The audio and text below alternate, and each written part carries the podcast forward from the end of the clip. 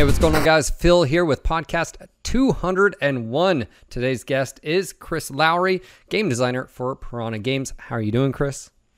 Doing good, Phil. How are you doing? I'm doing well, man. Uh, obviously, crazy times. Uh, you know, post or in during, post and during all this craziness in the world. Um, oh yes. I'm hoping you and the wife are healthy and safe. And uh, I, I I mentioned this before we started recording.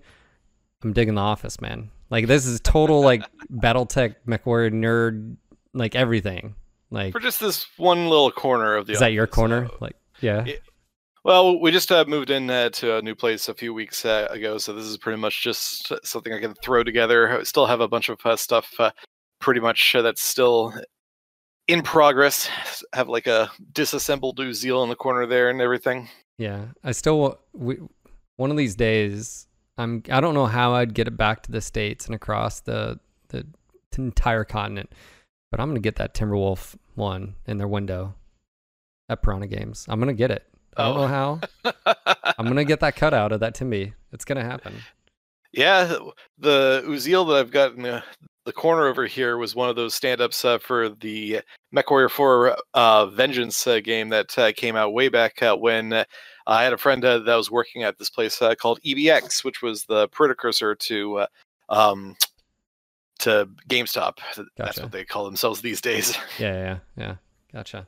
All right, man. Well, I dig it, and I, like I said, I, I, I we were talking about a few of the things like minis, and you've got mm-hmm. the the resin Timberwolf, which, in my opinion, looks better than the vinyl one. I think it's just it's got that iconic slender, lethal I don't know, sort of. I, I've always liked that sort of aesthetic. So, yeah, yeah. I've got the Armorcast Bad Dog back there somewhere too. So yeah, yeah, dude. I I remember growing up and like wanting those so bad, but at the time, I, I don't even remember what they were. I mean, they I think they were like ninety plus dollar. Now I don't yeah, even know how much they are. So they're, they were about 100, 120 when they first came out. Yeah, yeah, sure, mm, yeah. But uh, back, back in the nineties. Yeah, yeah, and then yeah, so, all right, dude, I've got you here uh, for a few reasons. For those that are out there, uh, we're going to be talking about the uh, MechWarrior 5 DLC that's coming out, and that's what Chris has actually been working on for the most part for the past what like eight eight months, I think, or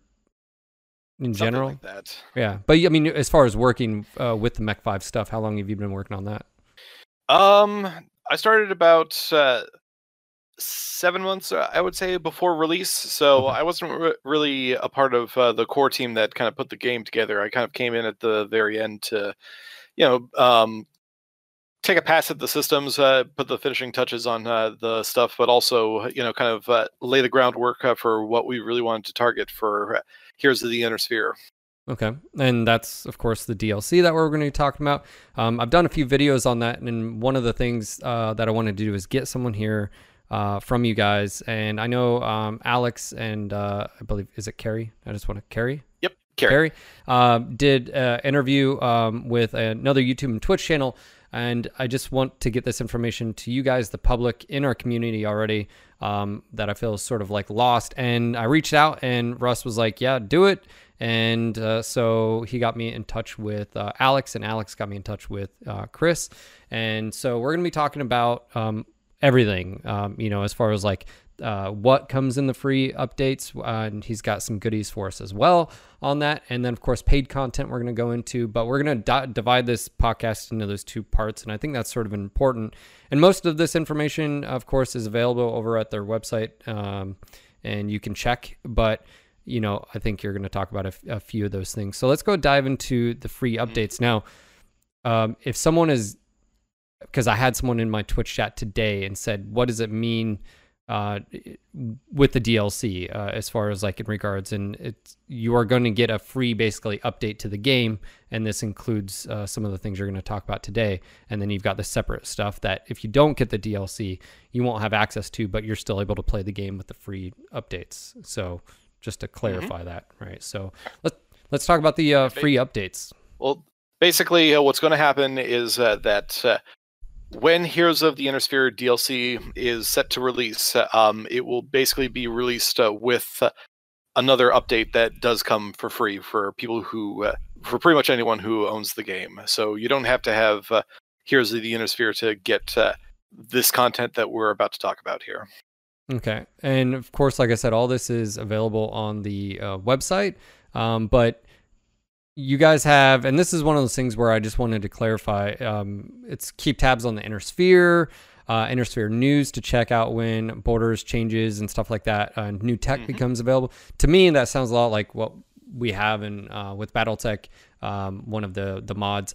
I think Rogue Tech and BTA both have it, but basically it's like it's it's like uh, the news feed. It's like uh, it's almost like MRBC news sort of thing, and it pops up and it like keeps you up to date of when events, whether there's a battle or maybe uh, you know House Davion is at arms with Liao or Liao and the the St. Ives Compact. There's conflicts going on. That is this. This sounds like is that is that basically what we're talking about?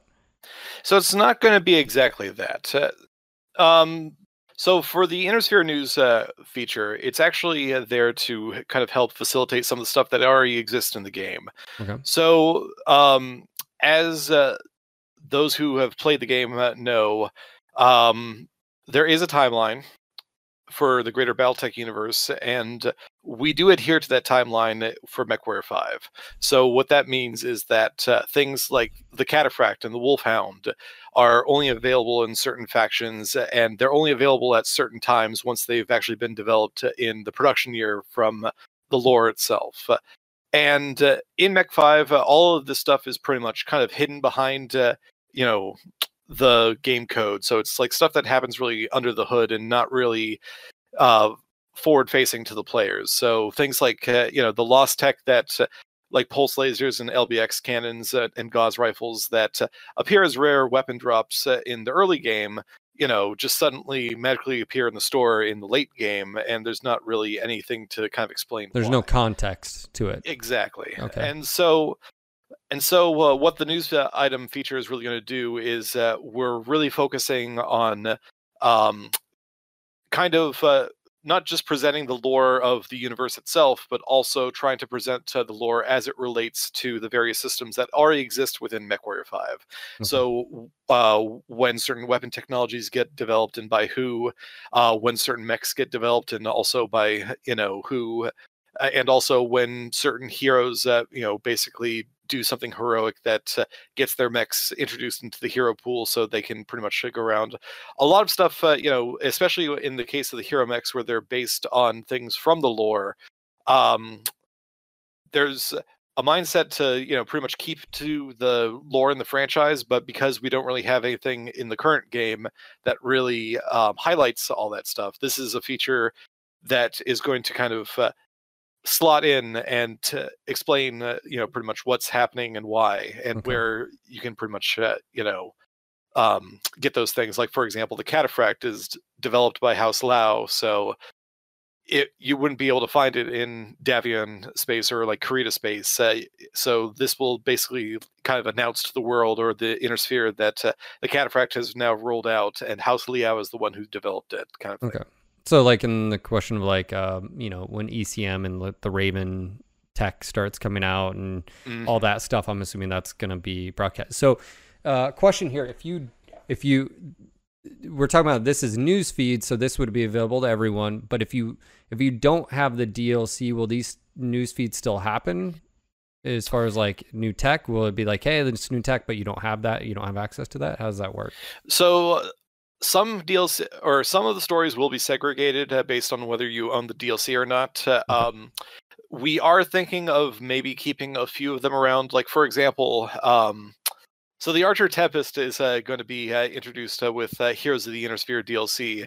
So that mech in particular um, has a lot of big significance in the lore, and even though it technically isn't available in um, the vanilla version, that story might be too big to just uh, not include in the news feed, so we might keep that in as a fluff item.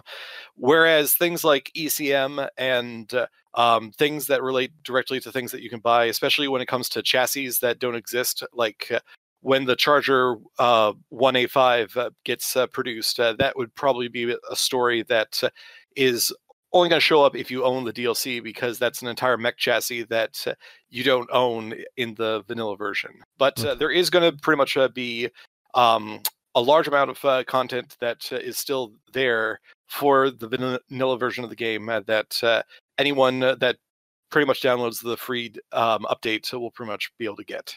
Okay. Um, now you sent me a few images. Do we want to show any of those off, to, or one of those relevant to?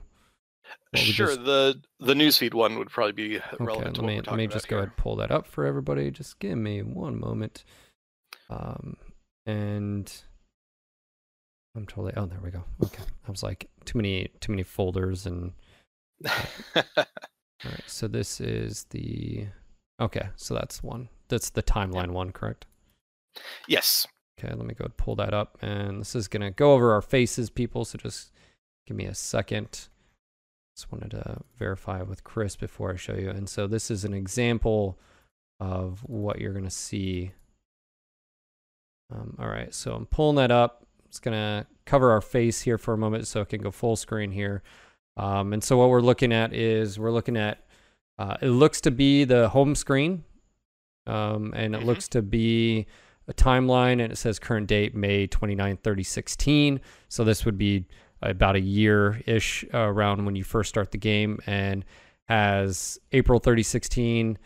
Um, looks like arms independent forces for low tech. Uh, anyways, basically weapon information. But then February, uh, it also before that it had a Kurita forces begin withdrawal. So again, for Mallory's world, some context to the what's going on in the universe here. So okay. Mm-hmm. Um, so when you're on the home screen, is this something that's like a scrolling marquee? Is it sort of like uh, a window that just uh, does it? Where is it on the left or right, or is it just one of those things where you have to click on and then it pops up? It's going to be the low center, uh, or at least that's where we're positioning it right now. Um, okay but it's uh, basically going to be a scrolling marquee, very similar to pretty much you know if you watch the news and it scrolls at the bottom okay. and everything. Okay. Uh, for the latest stories, so uh, it will showcase uh, latest stories that happened uh, uh, within probably about a two month period of time, just because we have to account for long jump ship trips. Mm-hmm. Um, and if you click on it, it'll basically expand into this window that you guys see right here, and uh, you can basically scrub through the entire timeline, so you can read up on anything that you've missed. Okay. So does any of this tie into any events that can be playable at all? Currently, uh, not right really uh, as far as uh, the events it's mostly tied into the pre-existing systems that that uh, are there in regards to like when certain mechs uh, pretty much get introduced into the market uh, pools uh, when hero mechs become available in the market pools and also when um, a lot of the weapons, you know, pretty much um, kind of come to the forefront. And in addition to that, uh, we're also using it uh, as a way to kind of uh, present some of the mechanics that might not be immediately apparent to the players. Like, for example, the Desperate for Arms Independent Forces Turn to Low Tech Alternatives story that you have up here kind of, you know, give some flavor to the um, upcoming DLC weapons of the chemical lasers and the ballistic rifles, but it also gives uh, the players uh, like hints that uh, you know these are weapons that are not necessarily used by the great houses, and in order to pretty much find these weapons, you're going to have to uh, look in places uh, that are beyond the gaze of the great houses. Okay. Um, I was just wondering. I didn't know if like it was going to be tied into like for the quest system. Obviously, it's that discussion is for the paid, but I didn't know if like, mm-hmm. hey, this news, this battle's going on over here. You know, uh, mercenaries are needed, sort of thing. Yeah, no, there's not going to be. Uh, we don't have any kind of system uh, um, similar to like the Flashpoint system from the HBS uh, BattleTech. Uh, um, for the most part, uh, our quests uh, exist, uh, you know, pretty much at any point in time, depending on player progress. So we may be able to, you know, examine that in future updates, but for at least this initial rollout, it's mostly going to be there to kind of, you know, not only present uh, lore stories that didn't exist uh, before uh, um, in the vanilla release of the game, but also to kind of uh, better explain or at least better hint to like when certain things actually happen in the timeline that already happened in the vanilla version, but it's just kind of hidden to the players in the current game. Okay. All right. Fair enough. Um, all right. So that's coming. Um, I think that's cool, especially just from the context. I, uh, fluff and lore is always good, especially if someone's Yeah. coming in and they don't know about it. And even someone that's played like myself, you'll learn something new. So, okay. Um, on next on the tab, it, go ahead.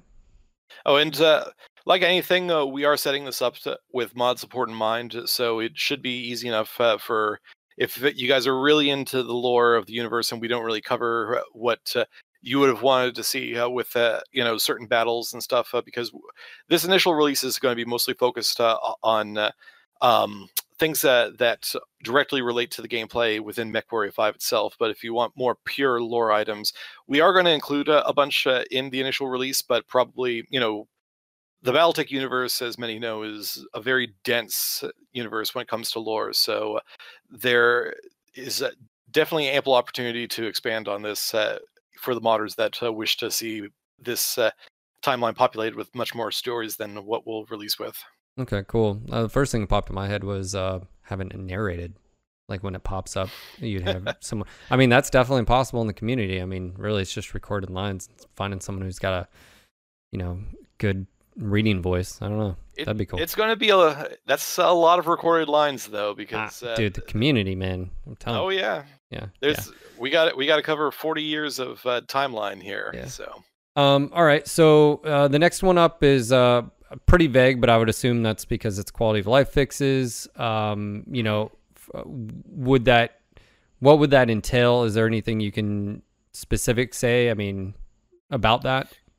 So, just going off of what the website says, uh, the LOS radar, um, the full 360 LOS radar. So, as many know, uh, we imported uh, pretty much the radar mechanics uh, from MWO um, or MechWarrior Online, and uh, that doesn't necessarily work as well in um, a 4v4 or four player PvE experience compared to a 12v12 PvP experience.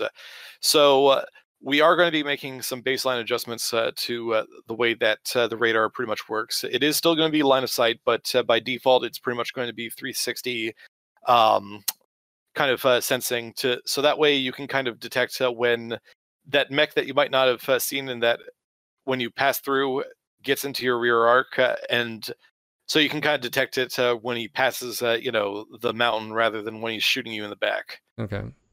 And, uh, do we, do we have like a, is it like 800 meters like MWO or? Yeah, it'll still be 800 meters like it is in uh, uh, the Okay. release. So it is it is still pretty much the sensor range that you currently have in game, but it will pretty much uh, be changed to be uh, the full 360 uh, LOS uh, uh, radar. And uh, in addition to that, we're also going to be making some changes uh, to the way that uh, ally detection works. Um, mostly, uh, we're going to have allies uh, pretty much be detected uh, at all times, and it, you don't have to see them uh, within LOS Okay. and that's also to facilitate uh, some stuff uh, with uh, the new game modes, which we'll get to uh, later in the podcast. Okay. Uh, obviously, uh, that's uh, that that'll be cool, especially for our our mod. Uh, we've talked about that. Is that is that a um, is that can that be set on a per mech or is that just a universal? Um, It's going to be a universal thing, and Okay. uh, the main, as you'll see when we get to the beachhead gameplay, like what we really want to do is uh, make sure that uh, when we introduce, uh, you know, allied forces mid mission for some of these game modes uh, that you actually have your bearings as to where exactly they are because right now bec- when they kind of like show up over a you know a kilometer away and outside of LOS uh, it's next to impossible to find them uh, unless like we pretty much allow them to always be unveiled so we're just Okay. going to be uh, changing that uh, across the game to universally unveil things okay, and then of course we've got uh, ambient and area based effects, uh, heat effects, which I would assume is Mhm. like if you're on a volcanic planet, it's probably going to be hotter. If you're on a winter planet, it's going to be colder. Is that Yep. fair enough? We already have that in and working in the internal builds, uh, um, but uh, we're still playing around with tuning on that front because obviously we don't want to make it. uh, the Succession Wars is definitely a lot different from MWO, where double heat sinks are prevalent everywhere. So we don't want to get it to where you hit, like land on a volcano planet early in the game, just can't shoot anything because you have single heat sinks. So Mm, okay. it's so yeah, we're still in the process of tuning everything, but Okay. that is coming. Um, and of course, you have still uh, much more to come. Do you have anything else to add as far as the free update? So uh, we're not uh, going to be able to go through everything, mostly because we're still in the process of determining uh, that right now. But I think, needless to say, that uh, anything that really kind of helps the player experience uh, for what is already there, we're going to be um, kind of expanding on, as well as any kind of uh, thing that uh, we develop in um, the pursuit of uh, making some of the DLC content, if we have to make any changes uh, to the baseline game, that those will go out with the free versions. Much to the same uh, way that uh, you know we're going to be making changes to the way that allies display on the dis- the screen. We're also looking into uh, ways to improve uh, just mech spawning in general. Um, also, mech selection or enemy selection in general. Just you know, so you see a, a, bit more manticores and demolishers rather than a bunch of harassers. Uh, um, so all those uh, will pretty much be in the free update. And the last bit uh, that uh, we can talk about is going to be the mech database, which uh, Phil, you have uh, a screenshot of. All right. And in regards, I think you'd make a lot of people happy with the tanks and stuff not spawning as much, which is funny because regardless of how bad you know, like you think it is when you're in the mech with our mech commander thing, you literally can see it. And there's nothing like there's no more uh, extra space because you're so zoomed out. So mm-hmm. that's we're we're we're we're going to be tackling like how to handle that uh, in the near future. Which again, like it's just it is what it is uh, sometimes. But all right, so yeah. here we have the next screen, and this is you called it the mech battle mech database, and this looks to be in the operations tab. Yes, it is. So this is going to be coming with the free update as well, and uh, pretty much uh, kind of like what we were talking about before, where we're going to be iterating and kind of exposing a lot of these elements that already exist within MechWarrior 5, but are not very uh, clear to a lot of the players at the moment.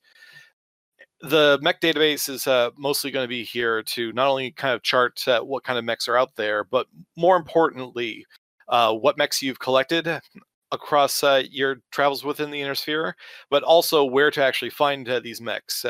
As we've pretty much said uh, before, these mechs uh, do appear um, at different frequencies eh, when you fight different factions, and in fact, some mechs uh, are unique to certain factions. And this is something that uh, you can currently find in um, the vanilla game if you uh, basically go to the view intel button when you basically go to a mission. But the problem with the view intel button is really that that only is localized to the mechs that you can pretty much encounter within that system. And you know don't ever get like a global picture of oh i'm hunting this particular mech uh, like where can i find it?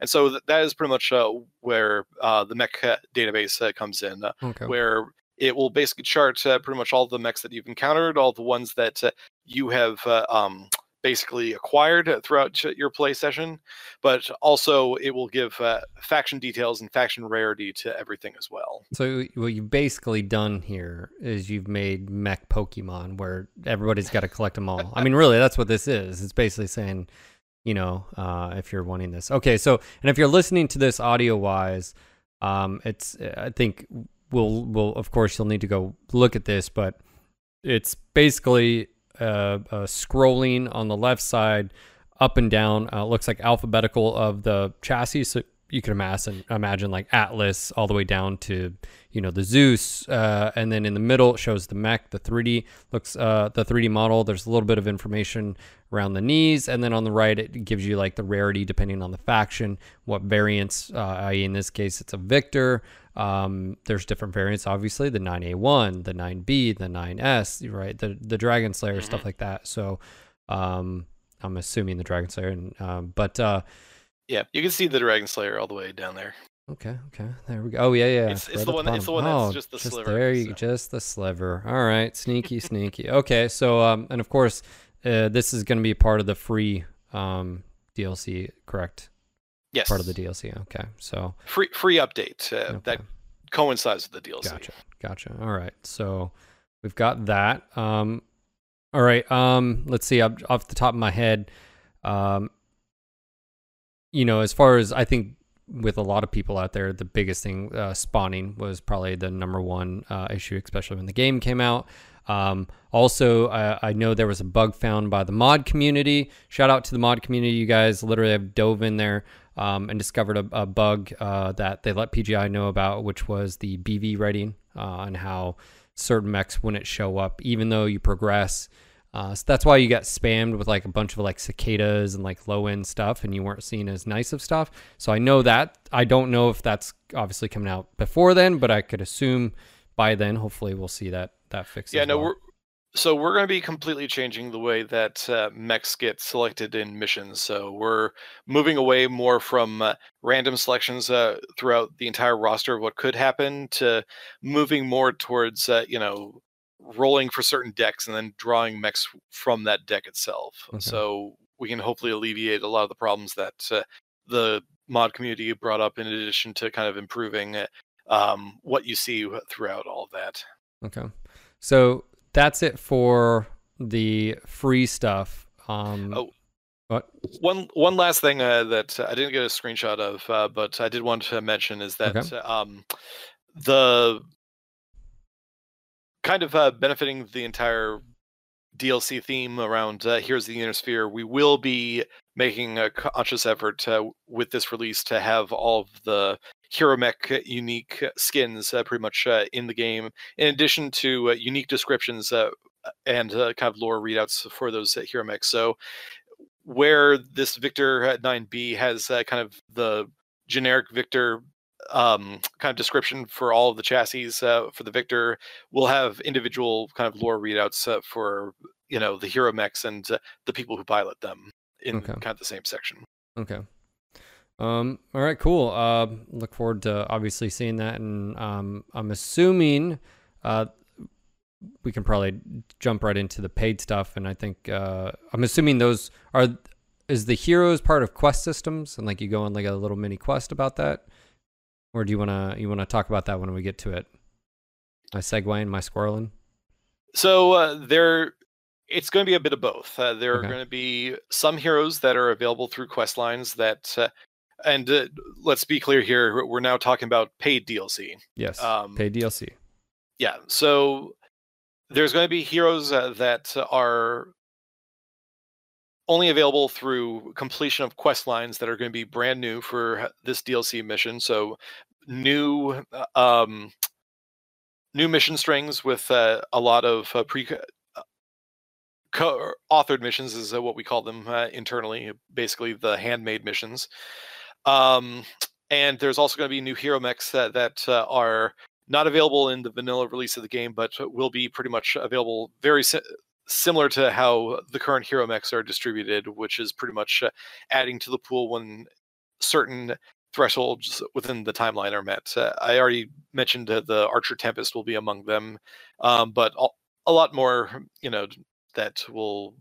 I think we'll have a full list, uh, you know, pr- closer to release. But the Archer Tempest i- is w- one of those that would be more in um, the standard hero pool. Okay. that So I, I didn't mean derail because what we can start at the top if someone's following along as well because we're sort of going on the new career mode. Uh, let's talk about this because says basically start a, from scratch. You get to choose from a great house. You import your progress, progress from original campaign.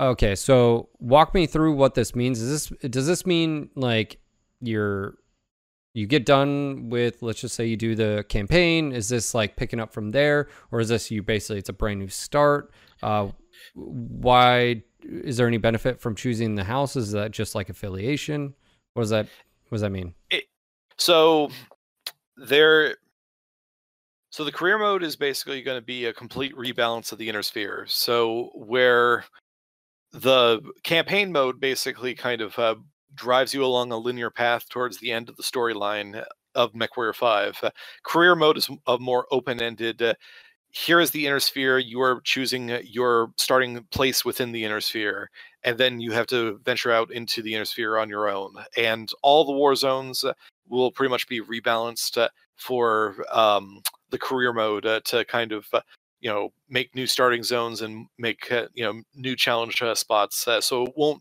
and it'll be constructed in a way that's a much more open ended compared to how it has been in um, in the campaign mode. okay But what does this mean? So, like, let's just say I, I've played the game already. I've done the entire, you know, campaign. I did the last missions. I've just been bouncing around the inner sphere. It's like 3,100, you know. What does this mean for me? Like, what? So is that when I kick off career mode, or is it I'm selecting career no, mode back to the title screen? So when uh, you start a new career, uh, you start back at uh, 3015, um, but uh, you can either choose uh, to basically start fresh from 3015 with uh, um, a starting lance that is unique to every house start that we have in the game, or you can import your old data to from your campaign play to basically say, okay, I'm going to bring everything in, and it's you can either import it in to make a much more sandbox experience and just uh, venture around and have fun, or you can pretty much uh, treat it as uh, you know pretty much its own um camp or its own career campaign. So okay. you start fresh, and uh, you have to now go th- forth and uh, you know make your way, but in a much more open-ended nature. Okay. So if I I have basically two choices. I can start using one of the five houses as like a starting lance, uh, right? And they they'd have mm-hmm. a different combination of a lance, right? Like yep. I can I get that, or I can import what I've already been playing, and I could have all my mechs. Is that already right? All your mechs, yeah, all your mechs, all your starter fun. For something like that, it's uh, seen much more as kind of a more sandbox experience for those who just want to uh, start in 3015 and just uh, you know pretty much go through with everything that they've already acquired. Uh, you know, just uh, messing around uh, with the system with the completely rebalanced uh, map. Okay, so next part, and this is we've had no information, so I don't know if you can provide it, but dang, it'd be really nice. Uh, obviously, you've got the career paths, right? Mm-hmm. Um, jobs to unlock career path rewards, including new blueprints and quirkening mechs. Now. Uh, quirks, man, that's uh, that's funny enough a word because me and you uh, worked on the quirks for MWO. Uh, mm-hmm. What does five job? What does that even mean? And then okay, and then it unlocks blue. What are blueprints and what are what what does quirks entail? So let's start with the jobs. What what is job? What does that mean? Well, let's start with the quirks because jobs will be okay. a lot easier if uh, we start with quirks. Okay. So this is something that's only going to be available to those who um, pick up uh, the DLC, and it's uh, going to be a new way to pretty much interact and customize the mech. And that is uh, that uh, across uh, completing uh, um, jobs, you basically acquire these blueprints, which can quirk your mechs in various ways. The mechs will basically have a set amount of slots uh, per mech that you can effectively slot in uh, quirks that uh, you know, Phil, you you and I are probably very familiar with, uh, um, such as uh, mobility quirks, uh, weapon quirks, uh, um, and uh, various other uh, types that you kind of acquire through the job system and use that as a way to um, further customize the mechs. Okay. And so the only way that you can get these quirks, though, is through the job system, which is basically at a certain point in time when you reach a certain merc level, you will gain access to um, a certain uh,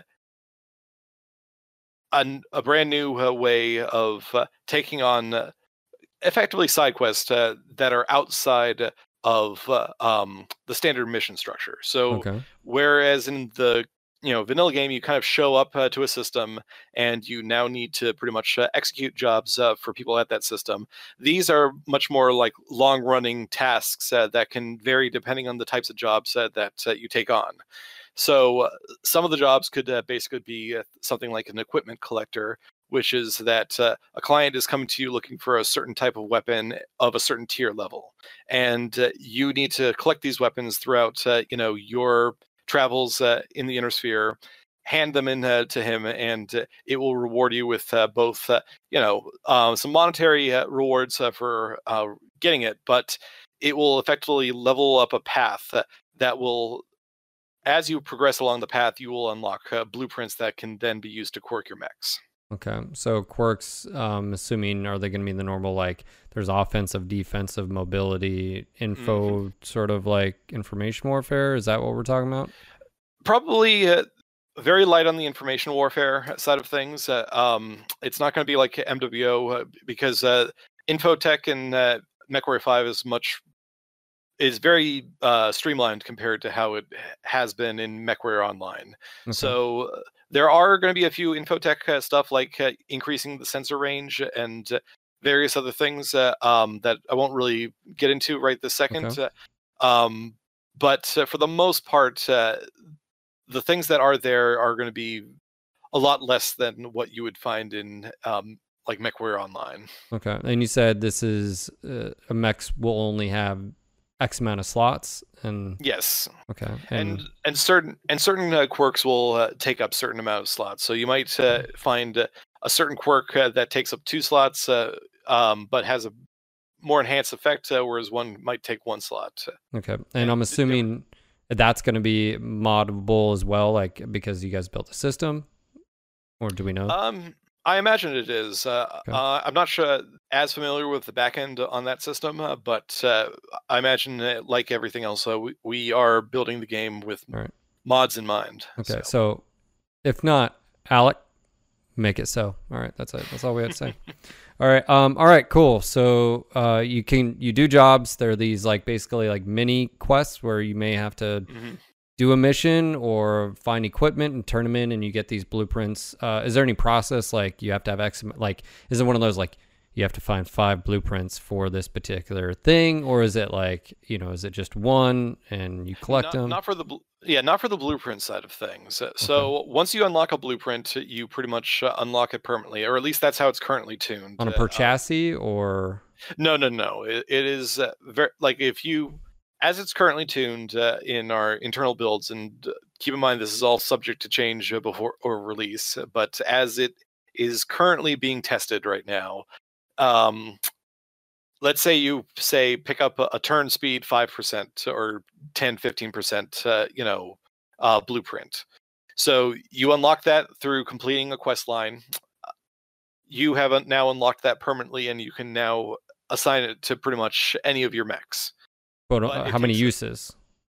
It's unlimited uses currently. And keep in mind uh, as it's being tested right now it is unlimited uses. Okay but if it is it like one item like if i put it on a hunchback it's not still there it's on the hunchback. I can't then also put in you know because i only have one. I guess that's what i'm saying. There no you can put it on it's basically a blueprint uh, for how fahad can basically um, okay okay that makes sense. It- okay. it, it is going to you can apply it to all your mechs uh, but uh, we are planning on uh, having uh, both uh, monetary costs in addition to uh, um, timeline costs.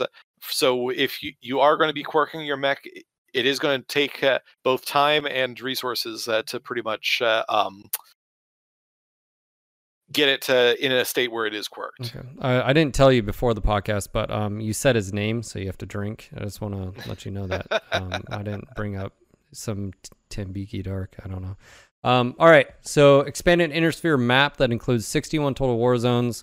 Uh, it says plus 18, 34 industrial hubs, 55 quest lines, plus 11 uh, recrafted for less linear, more open exploration. Um, hmm so let's tackle that at the very beginning. Uh, war zones uh, in the base game, you start in Davion space and you basically work your. It's it's basically a clockwise, and the difficulty gets harder. And one of the things when I completed it was, and I remember telling uh, Russ on.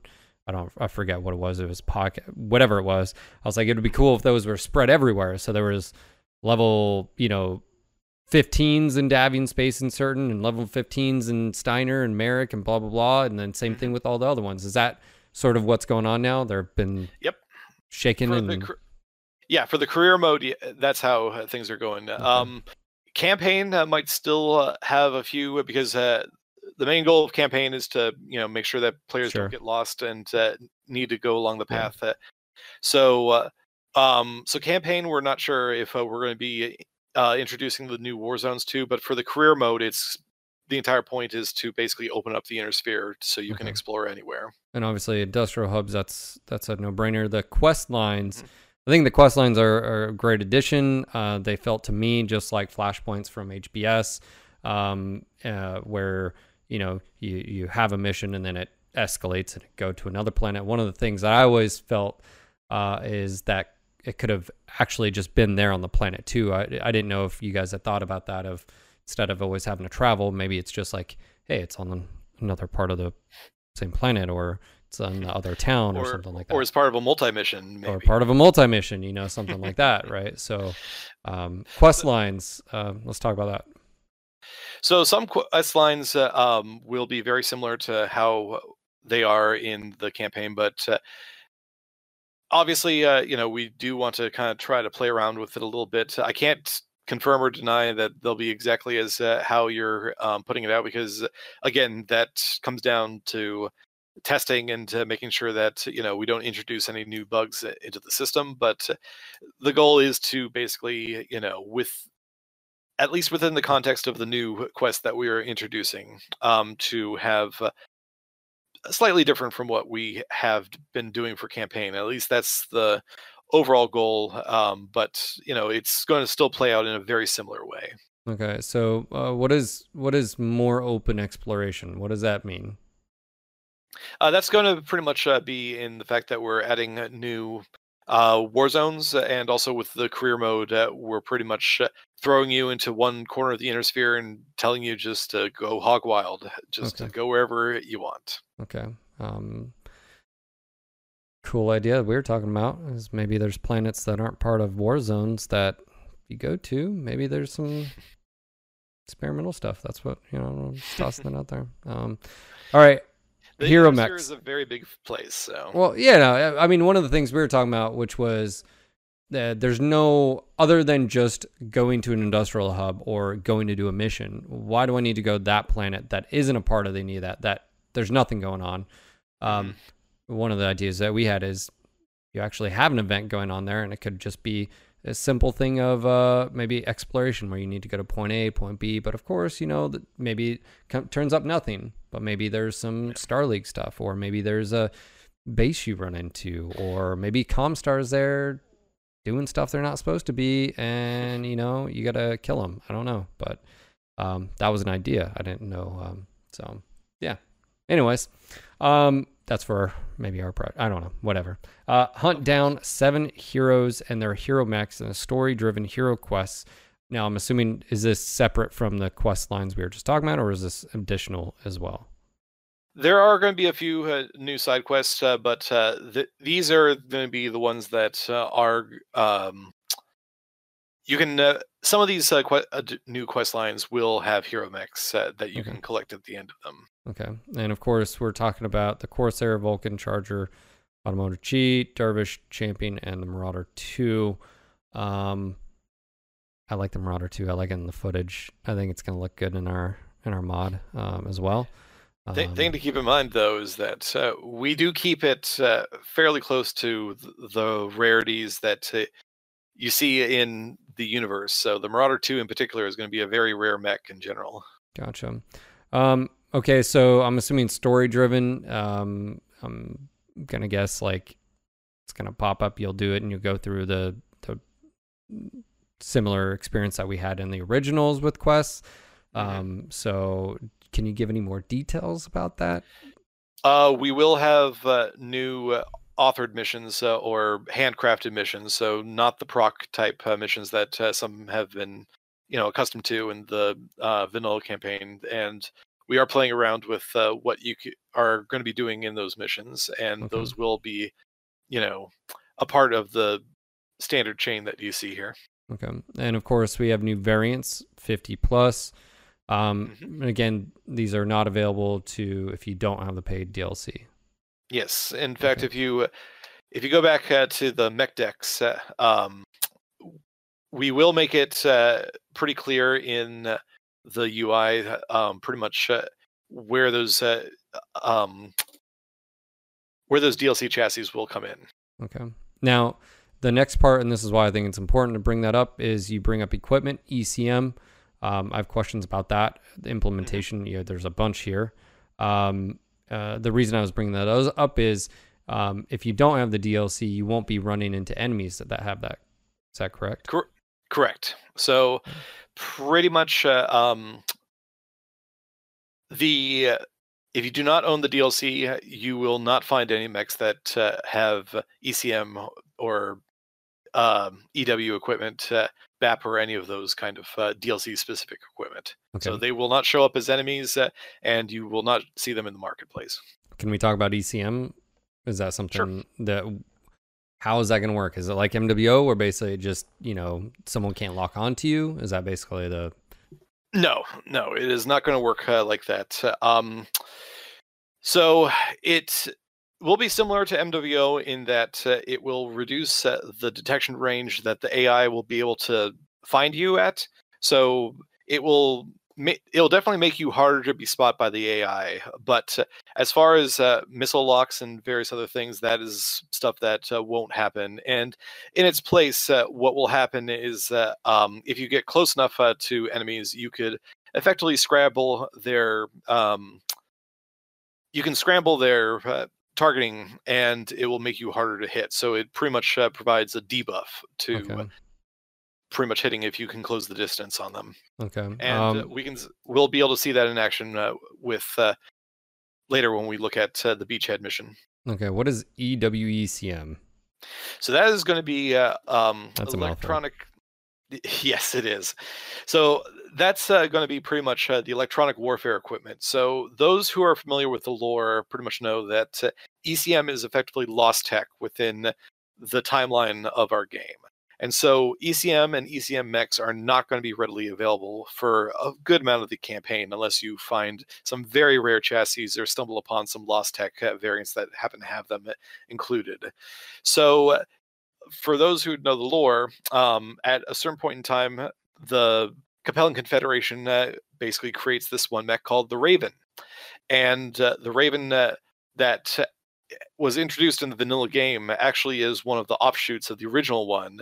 The original Raven came with uh, something called electronic warfare equipment, and so what that was was effectively an in- inferior ECM, but one that uh, was pretty much uh, developed uh, during the Succession War time. And I think that's uh, like one thing that we should keep in mind with uh, MechWarrior Five is that uh, we're not in the Civil War timeline. We're not in the Jihad uh, or the clan invasion kind of eras of uh, the BattleTech universe. We're pretty much in the Succession Wars, and so this is kind of a version of ECM that uh, is going to be inferior to ECM in many ways, but it will be much more readily available within the time, unless until you pretty much, uh, you know, can find ECM in as a, piece of lost tech. Okay. Um, we've got BAP, Beagle Active Probe, um, mm-hmm. assuming it does it assist in locking? Is it just an expansion of uh, sensors? How does this work? So, so BAP is going to be uh, completely different uh, from how it is uh, in MechWarrior Online. So uh, BAP is going to be pretty much uh, um, it's going to not only increase your sensor range uh, like it does in uh, MWO, but uh, the headlining feature of BAP is actually going to be that it uh, is radar that pierces uh, through LOS. So where we said before we are introducing 360 LOS uh, um, detection rate, but with BAP you can actually detect uh, things behind cover um, at certain rates, and that means that you can still fully lock onto targets. Uh, so with BAP, you can actually d- detect uh, things behind cover without them seeing you and uh, coordinate fire for LRMs in that way, rather than kind of having it be an augmentation for the LRM boat itself. Okay. Okay. Um, EWAP. Um, so electronic warfare equipment. Uh, the in the lore, what ended up happening was the EW equipment in the lore is pretty much a combination of ECM and BAP rolled into a single package. So, what we did uh, with MechWarrior 5 to kind of uh, get around that and have it work within the um, within our systems is we broke it up into two p- separate pieces of technology. So you have effectively the electronic warfare ECM package and the electronic warfare BAP package. So again, uh, it's going to be kind of an inferior version uh, to uh, um, BAP and ECM, but it's going to be much more readily available given the timeline of our game. Okay. And if you are able to, you know, pretty much find um, a lost tech version of ECM, you can effectively sub out the electronic warfare version of that uh, for the much more modern or lost tech uh, version of uh, that piece of equipment. All right. Next up is MASC, and I hope you have the right answer for this because. And what's that? I'm, I'm going to be picky. My main issue with it in MWO is mm-hmm. I never liked the idea that it damaged your internal structure. I thought I think it should have increased your heat. It should have been spiking your heat, but that's just me. I think I, I would have liked that better. Am I am I anywhere near? Or are we are we doing the structure? We're nope. doing something else. Well, here's the thing: is that uh, we do take uh, a look at pretty much how this stuff works within the lore. Um, when it comes to designing what the effects of these things do.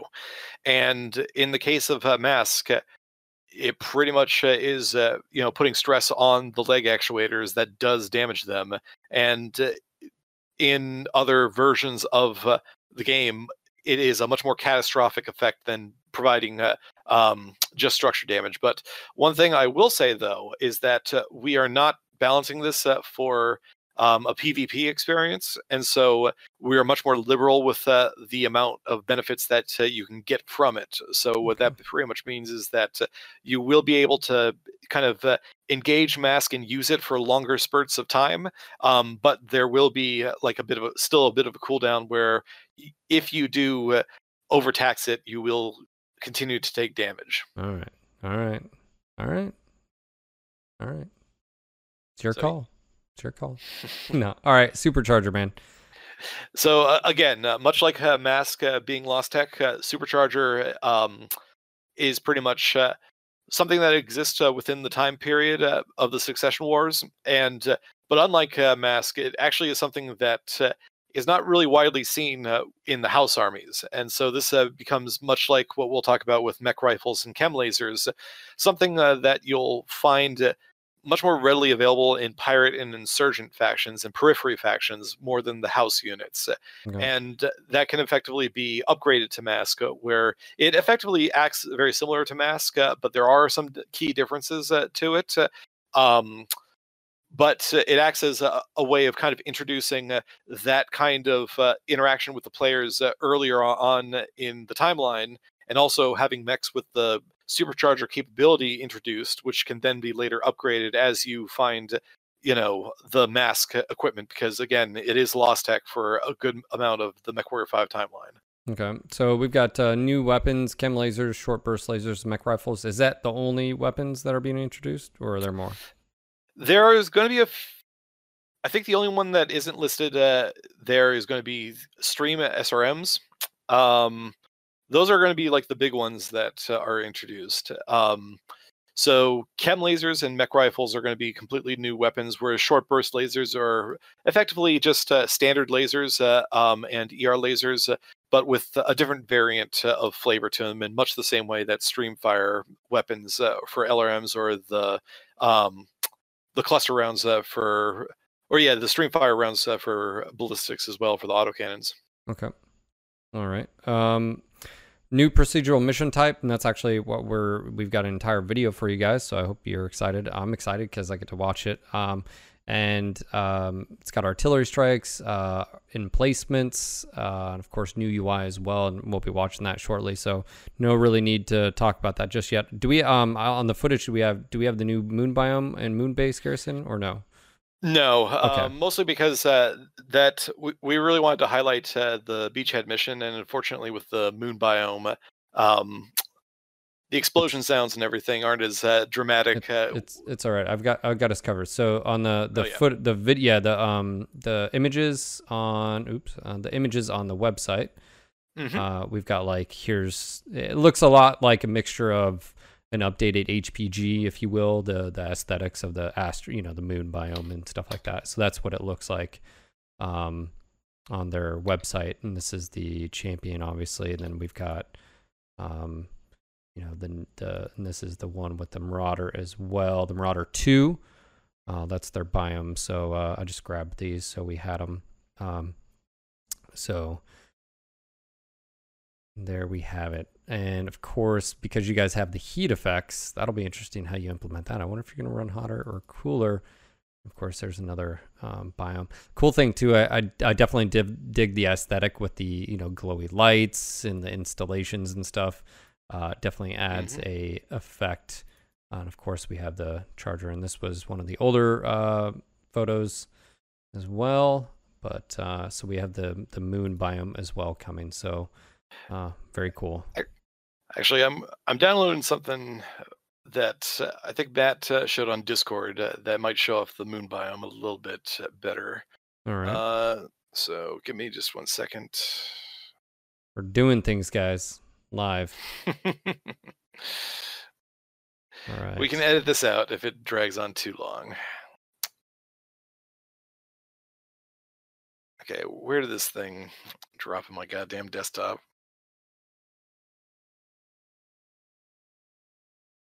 Oh, that's not what I was looking for. All right. Okay, okay, hold on. No shit. All right. Let's just move on. It's all right. But uh, if you look it up, uh, there is uh, um, basically a video of uh, all of the new DLC mechs, Yeah. basically walking as far as the animation goes, and that will show off uh, the uh, Okay. new moon biome. All right, so um, I think it's about time. I've got uh, the uh, movie ready to go. You have it on. You, I want you to Let me load it up. load it up, and we're gonna watch. I'll let you know when I pause, so we'll walk through this. We're obviously uh, gonna do the best we can here, guys. So um, hmm A few disclaimers before we go. Oh, and actually, hold on, uh, Phil. Let me just stop you right here. Um, when you're editing this uh, together, do you mind if you put your head in the reaction over like that watermark that uh, says screenshot? screenshot, screenshot. Are you talking about it'll the? say it'll say like here's the Inner Sphere work in progress screen like and it'll say screenshot despite the fact that it's a video. Oh, um, well, I was just gonna play it just uh, entirely without even my head on there. That's what I was gonna. Oh, okay. Yeah, it's it's fine. No one's gonna roast you guys. Okay. Yeah. Let me um move this up here. Right. All right, so I just pulled it up. Um, we're gonna go ahead and press play, and I'll let you know when I pause it. Sound good? Okay. So three, two, one, click. defense for this planet. Once you've captured this installation, our employer will be able to land their invasion force. I'll be waiting nearby to pick you up. Our employers can't land dropships until the satellite relays controlling air and orbital weapons are destroyed. Destroy them. There are several artillery batteries in the area. Search for them and silence those guns. I mean, So the obviously, main objective go ahead. So the main objective of this mode is uh, pretty much uh, going to be uh, that uh, Enemy You have been hired, uh, by your co- um, Commander.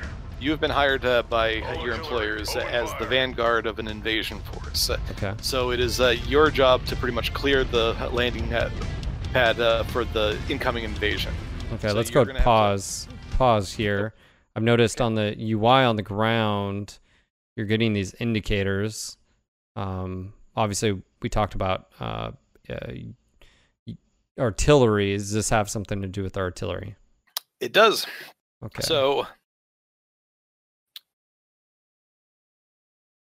so uh, the so the commander once you're spotted uh, by the defending forces, uh,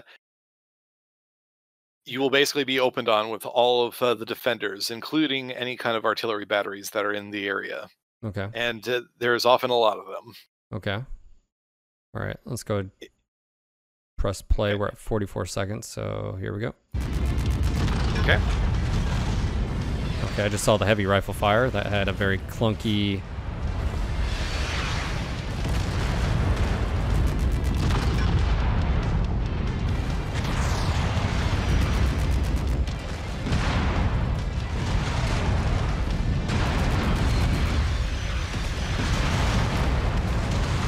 Okay, I'm assuming that's the artillery coming in that I can hear. Mm -hmm. Okay, so we're blowing up the satellite dishes right now. Okay, so satellite dishes down. More artillery has just been called on you. You're walking around it. Okay, you can hear. Okay. Oh, okay. So that that's cool effects on the ground. So it's like uh. Okay, I like that. I like the sound of that. Nice thud thump. It's definitely a little bit more of an immersive, you know, combat experience as well too. It's like it's like they're being um, proactive and trying to kill you. Oh yes, they are. Target acquired. Target destroyed. Oh, there's an artillery piece.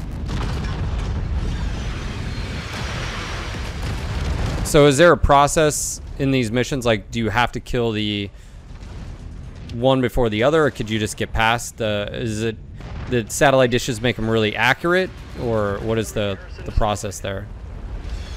So the main objective is uh, to uh, take uh, the landing zone uh, at the main objective marker. That's uh, in like a thousand meters out right now, and uh, you can choose to take that uh, without taking out the artillery batteries, but uh, they are going to be shelling you relentlessly. entire time. If- Okay. Yes, if you don't ta- take them out. Now, the, as you're basically trying to clear away for the invasion force, uh, taking out the satellite installations will actually allow additional reinforcements uh, to enter the match and help you uh, um, Ah, pretty much okay. take. Uh, so both of these are optional objectives. You do not need to take them uh, out if you don't want to, but it is going to be exponentially more difficult uh, for you to uh, take uh, those. Uh, um, pretty much clear the landing facilities if uh, the artillery are constantly bombarding you. Especially because, uh, as Ryana said at the beginning of the mission, uh, these are only the artillery installations that they know about, and so there is a chance uh, that additional artillery pieces might be called upon, even if you clear these out. Okay. And we're also seeing the stream SRMs here as well. Looks very much like a MRM, but just obviously shorter range. Radar dish down. Eliminated. A lot less projectiles as well. Let's get that thing. Obviously, yeah. Okay, so we got a dervish showing up here.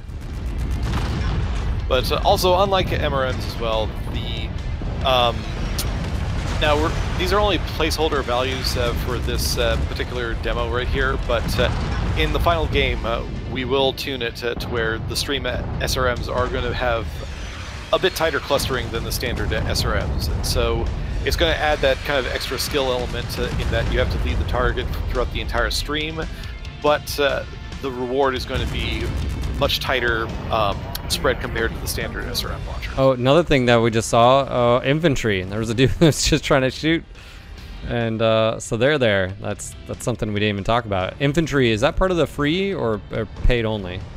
So that one uh, I'm actually not uh, 100% positive on, but I do believe it is part of the free update since that will affect all the kind of global systems um, with its introduction. But uh, that's also going to be one of those things where don't quote me on it just uh, yet. I believe it's free, but I'm not 100% sure on that front. Okay, and then of course Beachhead here. What we're seeing is part of the paid DLC, correct? Yes.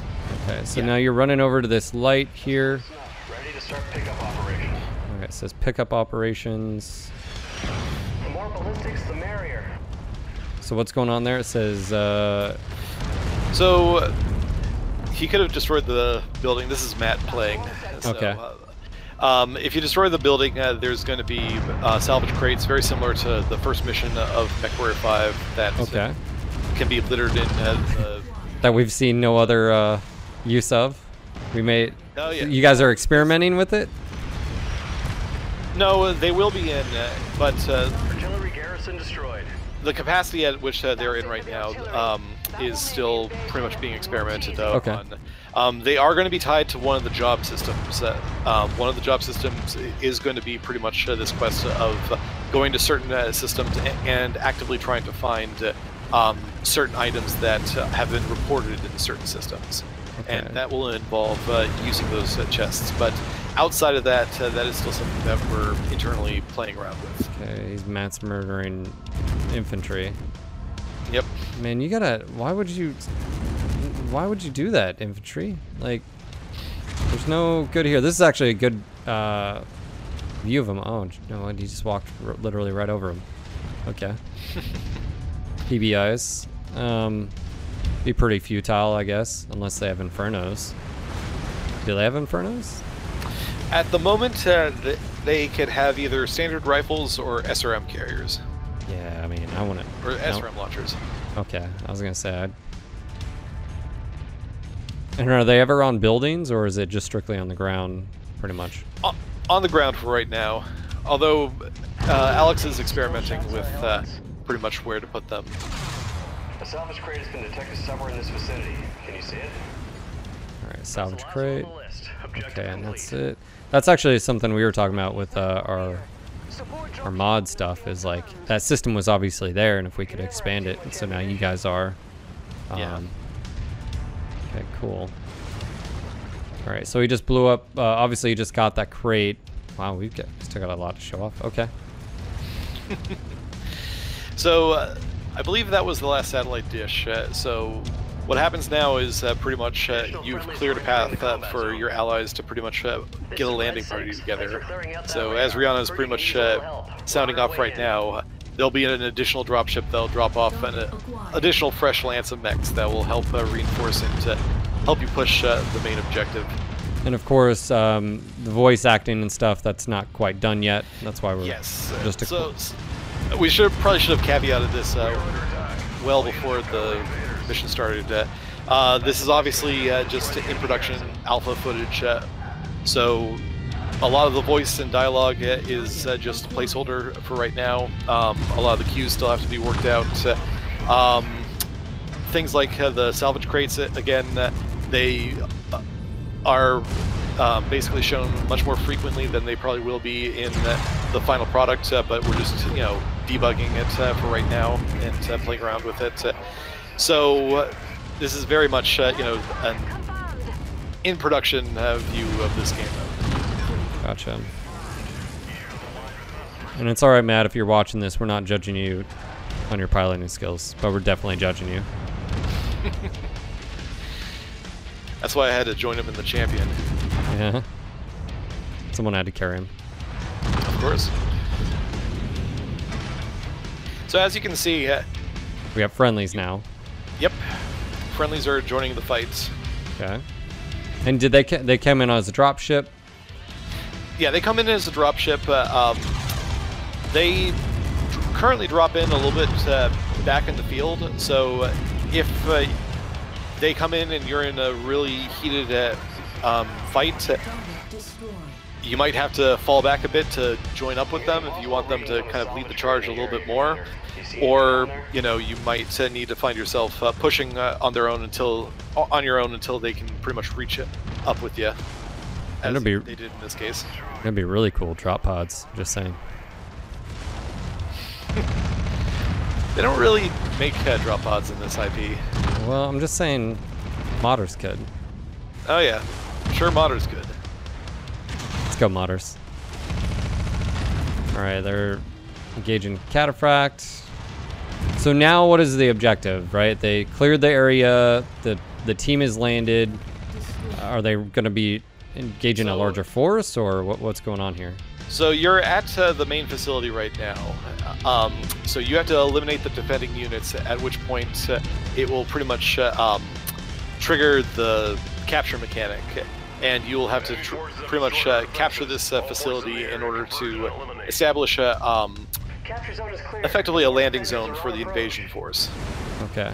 Look up. We've got hostile aircraft on approach. Yeah, the main objective is uh, to pretty much uh, capture a beachhead uh, for an incoming invasion force for your client. While you're being artillery inside this base. Yep. Okay. That sounds cool.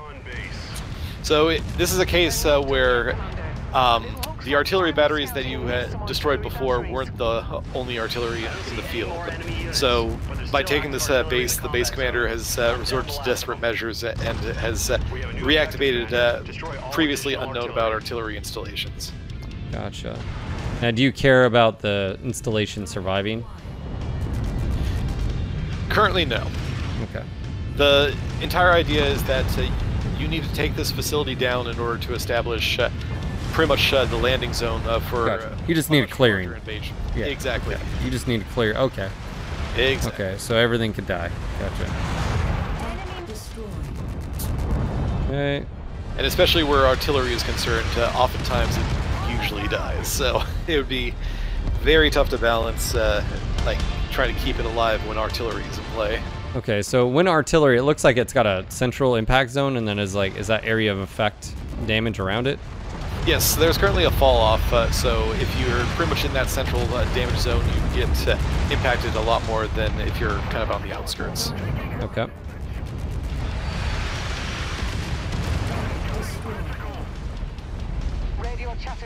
That's gonna be so fun to play with our mod. Oh. I love the sounds of the artillery. They really got that. I mean, it's basically like a giant howitzer. I mean, that's that's what it looks like. Do you uh can can you comment mobile artillery? Um, I think that uh, in the universe it would be kind of equivalent to a mobile thumper cannon. It wouldn't be a long tom. I can tell that much. Emplacement destroyed. Yeah, those things are cool. I like that. Okay, and obviously enemy dropship coming in. Dropped in, Commander. They're heading your way. Uh, obviously, we've seen containers here, um, which we haven't seen since the related tutorial, and that was one of my critiques about it.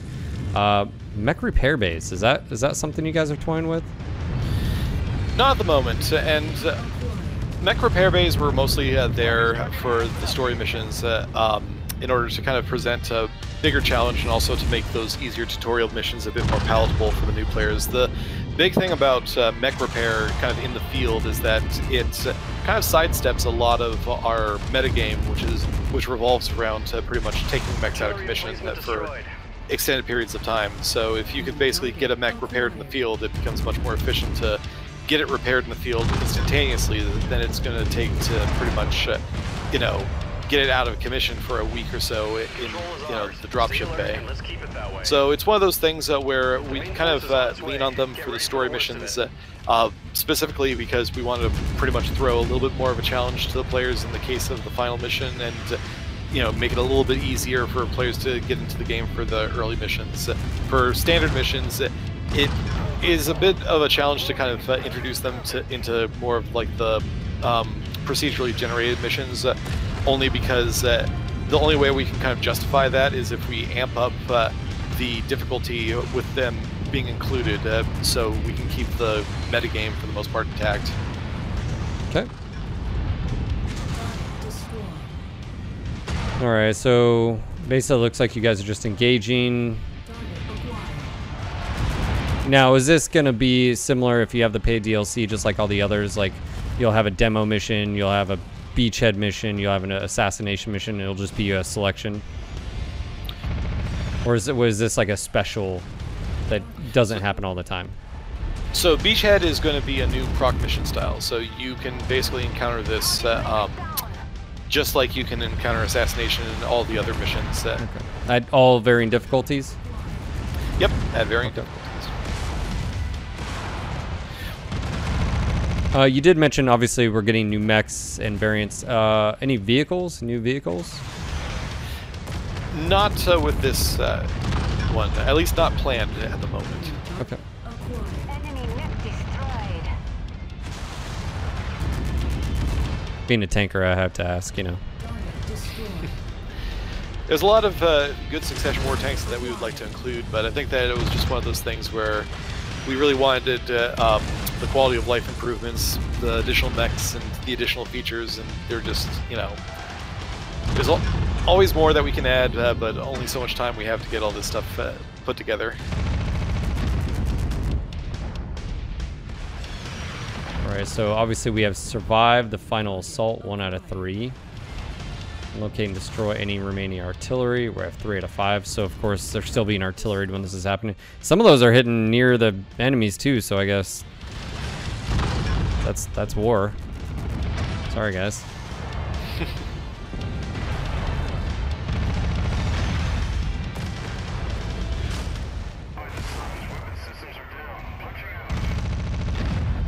Okay, I also just noticed there's an ECM marker uh, right below the, the mini map. Operation successful, Commander. Is Yeah, that I because guess of we this? should've- As our implorers, Go ahead. forces secure the area. I guess we should have uh, mentioned uh, that uh, um, the Griffin 2N that is in our Lance uh, carries an ECM. So that ECM marker that was under the uh, map uh, was basically designated that uh, um, your mech was under the ECM bubble, and so therefore is harder to detect uh, as far as the AI is concerned. And then uh, if we might have to rewind it uh, a bit, but if you see like the kind of scrambling effect on the HUD uh, for the enemy mechs, that kind of indicates uh, that uh, they're effectively being debuffed uh, with uh, the ECM and their accuracy is lower. Gotcha. By the way, my media player just jumped to the next file. so this is going to be conspiracy theory abound. It was a clan mech that someone was doing an animation for. So that's not their stuff. That's my stuff. I swear that has nothing to do. And I'll even I'll even prove it right here. I'll show my desktop just really quick so people have no idea. It's this desktop. It looks like 2019. This is a thing someone was working on. So I just wanna just wanna point that out. That had nothing to do with PGI. That's I just because geez, that's gonna be like, oh my god, we knew it. That had nothing to do with you guys. Lie, so- Phil. You're just doing it to get me in trouble. no, I that it literally auto played and it like just went to the next, I guess, you know, file. So uh anyways, I just wanted to clear that up before Russ is like, What are you showing off? You know, I don't know. Yep. Anyways. Um, all right, man. Um as, as mentioned, Mech, Mech Warrior Five is a succession war game for the time. Sheesh. You know, I'm just saying that was hilarious because I couldn't even call it any better. I just, it just, it was like, of course, it would roll right into, and everybody's gonna be like, "Oh, let's see, I told you." Like, if, uh, all right, so that I'm glad we got to see that. I'm glad we got to walk through and see a playthrough of that because I really felt like uh, the community, a lot of people haven't seen that beachhead mission. I felt it was re- really important to get that footage out there. And of course, this is slightly dif- different footage than what we saw, um, uh, I think about a month ago, albeit uh, the Marauder 2 looked really good on that footage. I will say I'm excited for that uh, those mechs and especially that one for our mod. And, um, so Wow. Okay. Um, I'm just trying to wrap my head around uh, what we just saw. I like the. Uh, I think the um, artillery, the sound really is cool. I like the UI to where you can sort of see it, um, and uh, I like the reinforcements aspect. I think that's really cool. I like that you can just sort of punch through if you wanted to. I know some people like to just go and do the um, uh, the objectives, but I feel like if you don't clean those up, I can't imagine like all four or five of those things shooting at you where you were trying to be in that circle capturing the thing i don't know how that that would be just chaos and uh, It's it's pretty brutal if you don't. Uh, if you roll extra artillery on the field and uh, you leave all the artillery batteries up, uh, it can get pretty brutal, like in that uh, circle. But uh, uh, one thing to mention as well is that uh, every circle that uh, pretty much appears in the match is spawned based on how many active artilleries are in the field. So if you even if you take out only one artillery installation, that means that you have one less uh, circle to worry about in future bombardments. Okay. I was just thinking, like, uh, in our Mech Commander mod, uh, and of course, quick shout out to Mech Commander Mercenaries and all the other mods that, uh, of course, are now on the Epic Game Store mod manager, which is really freaking cool. I didn't even talk about that, but uh, that's a whole nother. Um, Mech Commander Mercenaries is available to download on Nexus and or now integrated into the uh, mod manager, which is built into Epic Game Store. So um, MechWarrior 5 is the first game to feature on that, and uh, very privileged to be on that list, uh, followed by um, a bunch of other amazing mods uh, like Navid and the uh, Mercstar and stuff like that. So, um, yeah, in my head, I'm just thinking that's going to be so much micromanagement for me. Top, but we have a neat tool that you guys don't have. We have slow mo, so we can just be like, okay, I need you to go this way. I need you to go that way, and then and it goes. So we do have that. So Yeah, Yeah. the beachhead missions can definitely get intense, especially as you get up in difficulty. Because uh, uh, one thing about that demo that even Matt was complaining about was that uh, it's currently tuned around, uh, you know, four six uh, mechs, uh, or sorry, uh, um, 64 kph uh, mechs uh, can pretty much, uh, you know, dodge those artilleries uh, fairly reliably, but at the same time they have to be conscious of them. Um, but once you start getting into those atlases and to those uh, 54 kph mechs, it starts uh, to get pretty hard to dodge them. So you have to just plow through it or keep yourself mobile. gotcha. So it gets it gets pretty difficult. W. W is win. Um, okay, so that obviously we've covered pretty much everything that's coming out with the DLC. We saw the footage that you guys were able to record and show off. Um, Yep. We um, had a spoiler for Clan Mechs in the future. Joking. Nope. Um, I can't believe that was like. Nope, I can't. I can't. I can't let you slide with that. Oh my gosh. Oh man. Uh, if I'd have had any other video file in my uh, downloads, I mean, anything we could have like any other type of mech porn would have been appropriate or anything. But um, okay, so um, we talked about the the quality of life fixes, the the difference between free and what's coming for, and the only thing you weren't necessarily certain was the infantry, but I would assume that would be a, a no brainer. Um, yes, as as I said, uh, anything that usually globally touches all of the other uh, um, proc missions, I believe, is uh, you know pretty much stuff that will be included in the free update. Gotcha, And, I think that I think that includes infantry, but I'm not positive on that. Okay, and are we gonna see uh, these? Uh, if if you do get the DLC, are you gonna see all these elements? Like if you're doing the campaign um aspect, that even though it's linear, are you gonna run into these variants and mechs? And are those is Beachhead uh, available in the campaign too? If you have the DLC, Um, if you have the DLC, yes. Okay. So uh, if you have the DLC, uh, they'll show up as uh, pretty much uh, you know proc missions within the war zones, just like any other mission type. okay, Um, but if you don't have the, the DLC, the mechs, the tech, and the um, game modes that and biomes that are restricted to the DLC will not show up in your campaign. The only way that uh, um, they will show up is in various mech decks and uh, in all of the UI improvements that we have. Uh, we will make callouts uh, to, you know, mech chassis or mech variants that could be available in the DLC. If you look at the um, if you look back at uh, the mech decks uh, screen that I gave you, there's little um, icons uh, within the entries that will designate which are uh, DLC mechs and which ones aren't. okay. So I'm gonna ask you because it needs to be asked. Um, do we have a price yet for Nope, the not DLC? at the moment. okay, Still and then second, do we have a release date yet? Um, not at the moment. Uh, So uh, we're working hard uh, to get it to, to you guys as soon as we can. Uh, but uh, as you saw with uh, the various temp dialogue and various things, there's still a lot of work to go, and we are working diligently to knock it out. Okay. So I just needed to ask and get a clear answer on that. Um, okay. I mean, is there anything? Are we missing anything? Do you have anything on your your list that we missed? Is there any additional information about anything, Uh, regardless of? I think uh, you wanted to talk about the weapons, uh, and we said to put a pin until after the video. Okay, so um, we saw the mech rifle, obviously, and we sh- saw the stream SRMs. Um, I don't think we saw the chem lasers, short burst lasers. Are, short burst lasers, are we talking about? Are they just quick duration, or is it like a bolt, like a Star Wars bolt?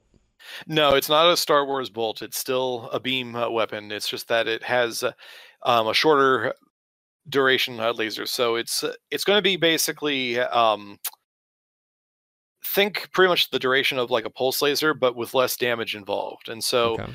overall, it is going to be uh, like a little bit cooler, have uh, equivalent DPS. But uh, the big things about that is that if you are really good with your aim and uh, um, trigger discipline, you can get a lot of damage in a lot more focused area with each uh, kind of blast uh, from the laser. Sounds like a Compared- qu- sounds like a really quirked small pulse or something like that. Yeah, in the video, uh, um, the champion that I was driving in the beachhead video did have uh, short burst lasers, so you can see kind of the duration that we're playing with at the moment. Um, it- we're still in the process of tuning all of the weapons uh, because we have to account for the different tiers of the weapons as Sure. well and how that scales. Um, but for the most part, uh, the short burst lasers are going to be one of those uh, weapons where it's going to be less overall damage per trigger pull, but it's going to be a lot more focused damage uh, with uh, um, a lot shorter duration. So if you can basically, you know, know when to shoot those things, uh, it, it can do a lot more focused damage on individual components a lot easier. And then chem lasers are they they use ammo? Is that correct? They do.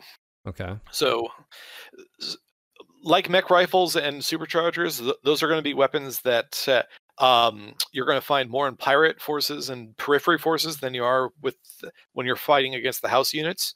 Um, but the main draw with them is that not only are they cheap C-bill wise, uh, um, but they also are very cool when it comes to uh, um, laser fire. So if you have an energy mech uh, that you're not really too keen on, uh, you know, um, climbing the heat curve on, like say a Black Knight or something like that, uh, you can use chem lasers with ammo in them to pretty much uh, uh, get something uh, of equivalent damage and similar profile. It is going to be slightly di- different than uh, the um, lasers as far as the overall duration and damage and everything like that. Uh, um, but the main draw of them is that it gives you a beam weapon that is actually heat efficient compared to various other um, beam weapons out there. But the trade off is ammo versus heat. Yes. Okay. Yep. Um, now you mentioned pirates and uh, pirate factions and stuff like that. Are we at? Are you guys adding those areas more? Because I think right now there it's not as prevalent to. I mean, again, to go out there because there's no war zones. There's nothing to interact with. Is that going to be the case now? So the the periphery nations uh, do have uh, some war zones now that do kind of kiss the edge of them. Um, and in the case of the Taurian Concordat, uh, I think that there is uh, even a, a war zone in the initial game that does kind of go into the Taurian Concordat a little bit. But for the most part, um, we're fleshing out kind of the back end of uh, the factions. So like kind of Davion by the Tortuga Dominions. Um, Steiner by you know the Oberon Confederation. So there'll be a little bit more war zones uh, and opportunities to fight those kind of uh, um, battles a little bit more now. But at this, on the same token, um, while you can fly to Tortuga Prime, there's not going to be a war zone uh, like out in the deep periphery at the moment.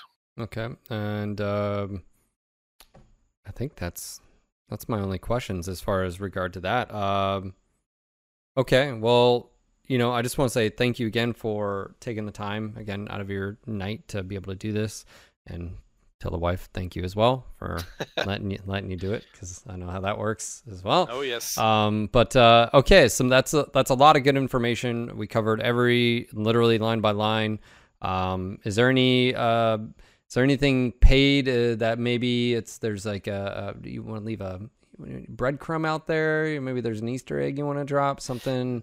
No, Uh, we, we gotta fo- we gotta focus on uh, pretty much uh, getting this stuff out. So uh, at the moment, uh, we can't really comment on anything past. Uh, No, no, I'm saying with this, is there anything that like Oh, I see. you got you just want to maybe there's something else in there that you guys like ah well you know like uh No, no, no. One last thing, unfortunately. okay all right I, that's fair I got you the I got you the screenshots and uh, the video. you did so. you did so uh just want to say thank you um thank you again for doing the podcast with me and, and again um i'm assuming we're going to get more information as we get closer to launch whenever that launch is and Mhm. um you know um we'll hopefully get a, a price and a and a release date um obviously you know with the world and you know um the pandemic and stuff still going on um uh, totally understand of course you Oh, guys yeah. are, are yeah, everybody's working from home for the most part even though russ did say um during my uh, drunken uh, stream uh, he did say there are some people that go into the office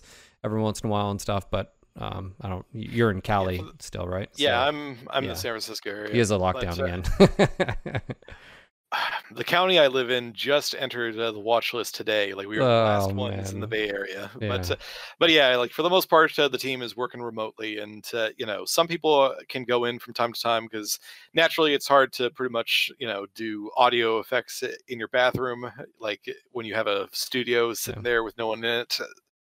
But uh, so yeah, there are some people that are going into the office, but for the most part, we're all working from home.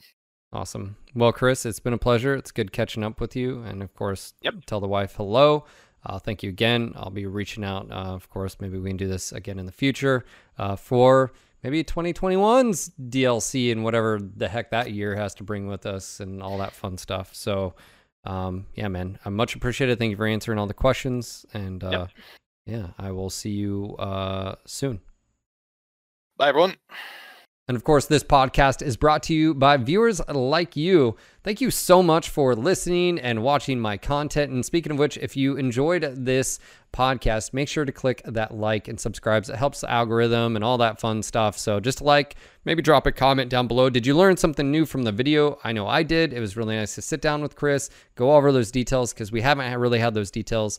Um, so, of course, if you did like this, consider hanging out with me throughout the week. I stream on Twitch. Link will be down below, but that is twitch.tv forward slash NGNGTV. Hope to see you there. It's a great time. And Again, I've had quite a few of YouTube viewers who've never been to a live stream ever and followed for years come over and they have a blast. Join us on Discord. Again, I'll have this link down below. When you join on Discord, though, make sure to go to the Welcome Read channel. All you got to do is click on that little heart. If you have any problems, just drop a message and we'll get you those roles.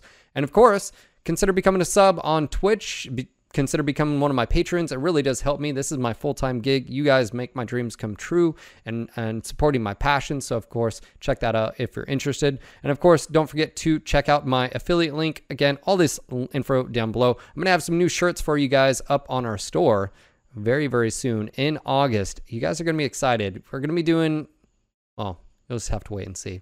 Thank you again. This was your local No Guts, No Galaxy MechWarrior podcast. Signing off for tonight. My name is Phil.